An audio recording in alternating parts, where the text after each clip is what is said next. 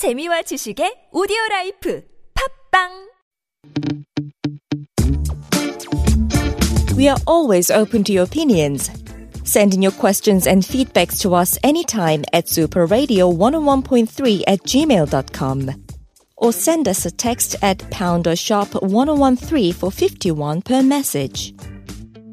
Seoul City Tour Tiger Bus will give the winners the city tour ticket that departs from Gwanghwamun. Or you can get a 10,000 won coffee voucher. Up next, Antique Alive.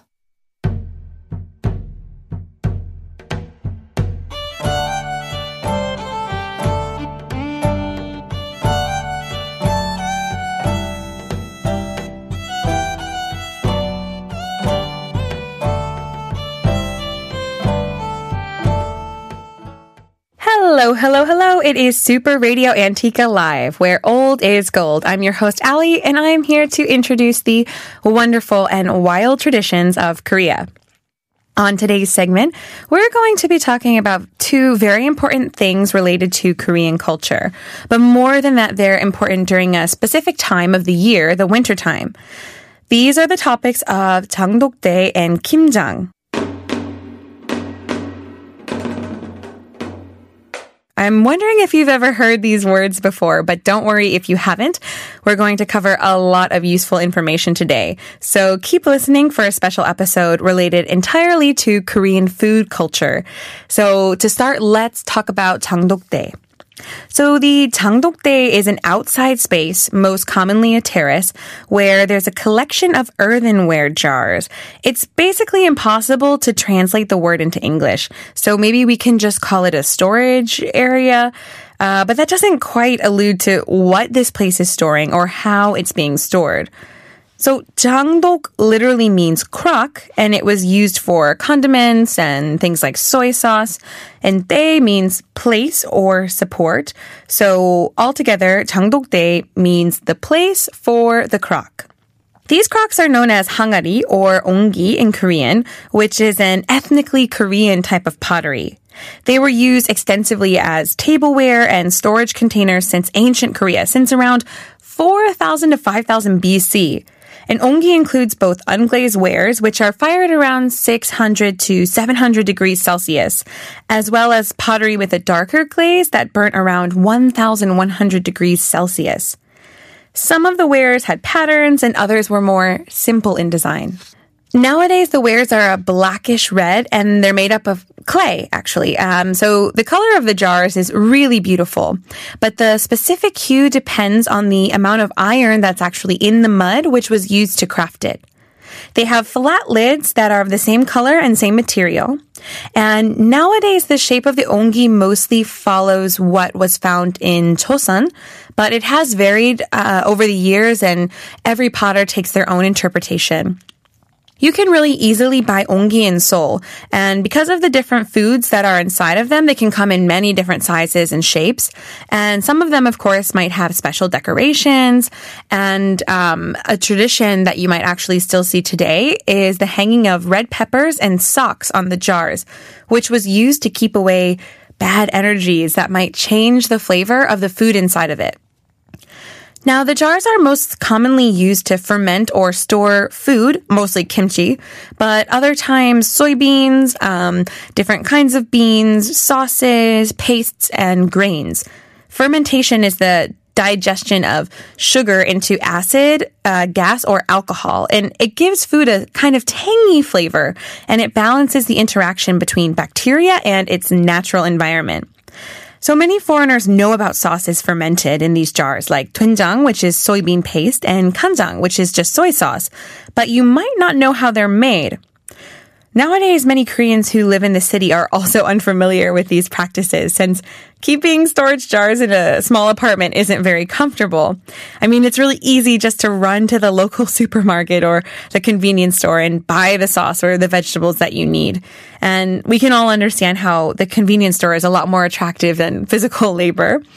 And I've lived in Korea for a while now, and I've made my own kimchi, but you definitely won't catch me making my own paste. And like the disappearance of all traditions, it's somewhat of a loss. I mean, the flavors of mass-produced products can't quite match something homemade, but we don't have to worry too much since we can still easily find the 장독대 around other parts of Korea. So let's talk a little bit more about the actual terrace itself. The 장독대 is typically found near traditional Korean houses, and they would be kept as close to the kitchen as possible if they were kept outside. And sunshine and proper ventilation are key aspects in the location in order for the food to have the best possible quality. If the food is really well preserved, it may have been able to stay inside the jars for several years. Really good restaurants will always boast that their soy sauce was preserved for sometimes up to 15 years. So today, if you visit the countryside or a traditional Korean house near the city, you'll probably find a yard large enough to have a platform, and sometimes it's raised, that holds a large number of these brown pottery wares. Another great place to spot these are at Buddhist temples, since the monks traditionally cook most of their own food. There are some people living in the city who have a 장독대, but you'll find it on their flat rooftops instead. And if the sun is bright, you might even see that some of the lids have been removed and that the top is actually covered with the gauze. Now, they do this in order to keep flies and other bugs away. Some people even have modern lids that are made from glass to help get more sunshine in. Although the 장독대 is something known by all Koreans, those in the royal palaces of ancient Korea had a special name for their storage areas.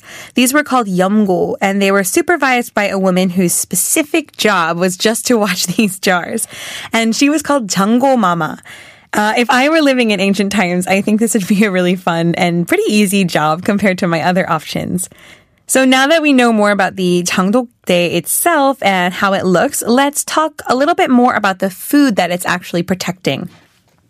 As I mentioned before, the jars were typically used in the winter time, so the temperature in the winter helps to ferment the food.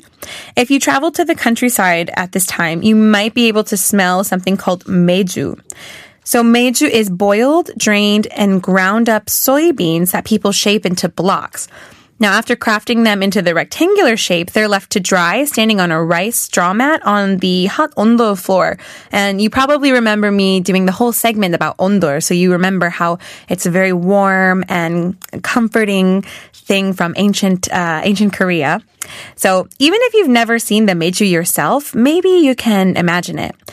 Just like the other foods, meju spend much of their existence in a well-ventilated space, quietly fermenting and preparing to be stored. So later, they would have been packed into the ongi earthenware and covered with salt water. There would have also been some dried peppers, a stick of charcoal, and a few dried jujubes placed on the surface of the brine. And then after a few weeks, the peppers would be removed and the liquid was drained back into the clean jar. And that drained liquid is actually soy sauce. I mean, can you believe it? I never wondered how soy sauce was made. But after fermenting, it will get that signature dark brown look from the charcoal. And any soft lumps of meju that were left over were they were packed into clean crocks, and they were saved to actually become doenjang, which is soybean paste. So maybe you've had doenjang jjigae, which is a great Korean meal. It's like a soup with vegetables and soybean paste. I was so amazed when I heard about this for the first time because I had no idea that the two were made in the exact same process. So I really think the Koreans truly save everything to be used and eaten without any waste. And of course, I love both of the outcomes, soy sauce and soybean paste. So delicious. The other most common sauce you'll find in the earthenware jars is gochujang, which is the spicy red pepper paste eaten with numerous Korean meals like bibimbap and cold noodles. Smaller pots often had jeot or jeotgal, which is salted shrimp or anchovy, some kind of other fish as well. And these are really important staples of the Korean meal. And of course, what is fermentation without alcohol? Some people ferment their own traditional Korean rice liquor known as makgeolli or dongdongju. It has a milky appearance and an off-white color. It's really hard for me to describe the taste of these drinks, but if I had to describe it as something, I would say it's a little bit sour with a semi-sweet kick. It's delicious, and every region has their own special way of making these drinks. There are a lot of places around Korea to witness 장독대, and it helps you experience what this would have been like before modern technology ruled our lives. The first place I wanted to talk about is a farm in Anseong, just 77 kilometers southeast of Seoul. It specializes in making a lot of soybean products, just like the paste and sauce we talked about earlier. And the farm has a huge 장독대 that not only helps you understand the incredible amount of work that's put into this process, but it also helps you to appreciate the beauty of Korean earthenware. The farm opened in the early 1980s, and it's run by a restaurant whose menu is almost entirely based on the food that they make themselves. And maybe you've seen it before in Korean dramas. It's quite famous for its beauty. Another great stop to go this winter is Pomyosa Temple, and this is in Yongin, just south of Seoul. The jangdok here are neatly organized in lines, and they're also full of soybean products, but they have some salted vegetables too, and those are used to serve the Buddhist monks and the travelers who participate in the temple stay programs. If you want to try a temple stay program and you haven't booked one yet, you can just go to an online website or visit a temple stay headquarters. For my third recommendation, you'll have to go north of Seoul, about 46 kilometers to Sansawan for another great site. Here you can find literally hundreds of jangdok. These jars contain traditional alcohol that are undergoing the fermentation process. So it also has an alcohol science research center that helps you to develop flavors and other kinds of liquors. And not only can you tour the area, but you can have your own taste testing as well. So who doesn't want to sample all of those unique tastes? Just like many practices associated with the kitchen, the women in the family were often in charge of the fermentation process and handling the 장독대.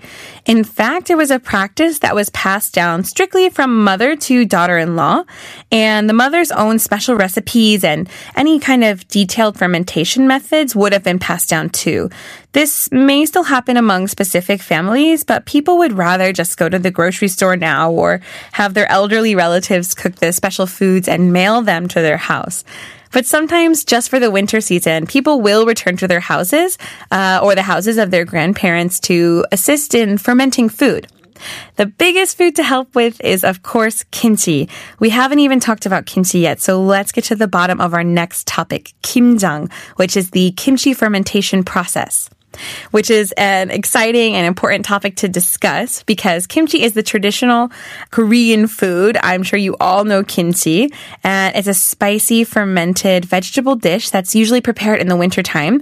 So during the summer months, kimchi can be made from seasonal vegetables, but people prepare large amounts of kimchi in the wintertime to last them through the whole season.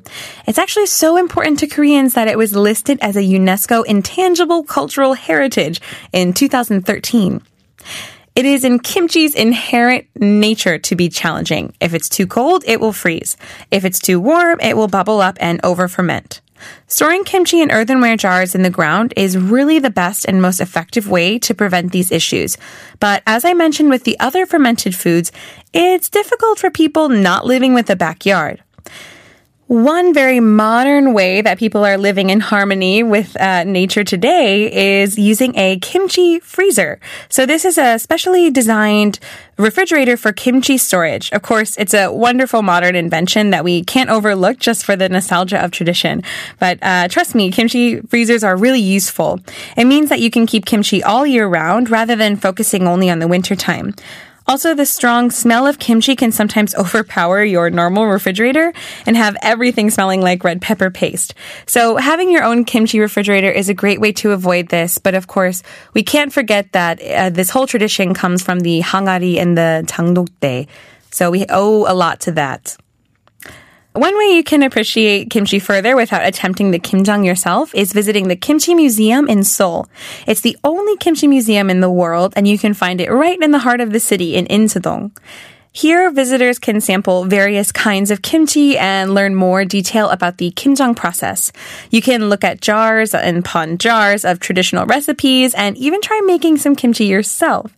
So if you're curious about how much Koreans love kimchi, just know that it's estimated that the average person consumes 25 kilograms or 55 pounds of kimchi every year. That's a lot of kimchi. Now, I'm getting hungry just talking about all of this. So what about you? What was the most interesting part of today's lesson? Did you know that jars were buried to produce kimchi alcohol and sauces? Did you know that soy sauce and soybean paste came from the same ingredients? What about kimchi refrigerators? If you have one of your own, let us know. We hope that you enjoyed this lesson today and that you'll consider making your own fermented food in the future. I know I'll certainly be considering it. Thank you so much for joining me and Antique Alive. If you have any questions or something you want to know about Korean antiques, please just send us an email at superradio101.3@gmail.com. Also, check out our Instagram at superradio101.3. I'm your host, Allie, and this is Antique Alive from Super Radio TBS EFM. We'll see you next time. Let's keep on learning. Bye!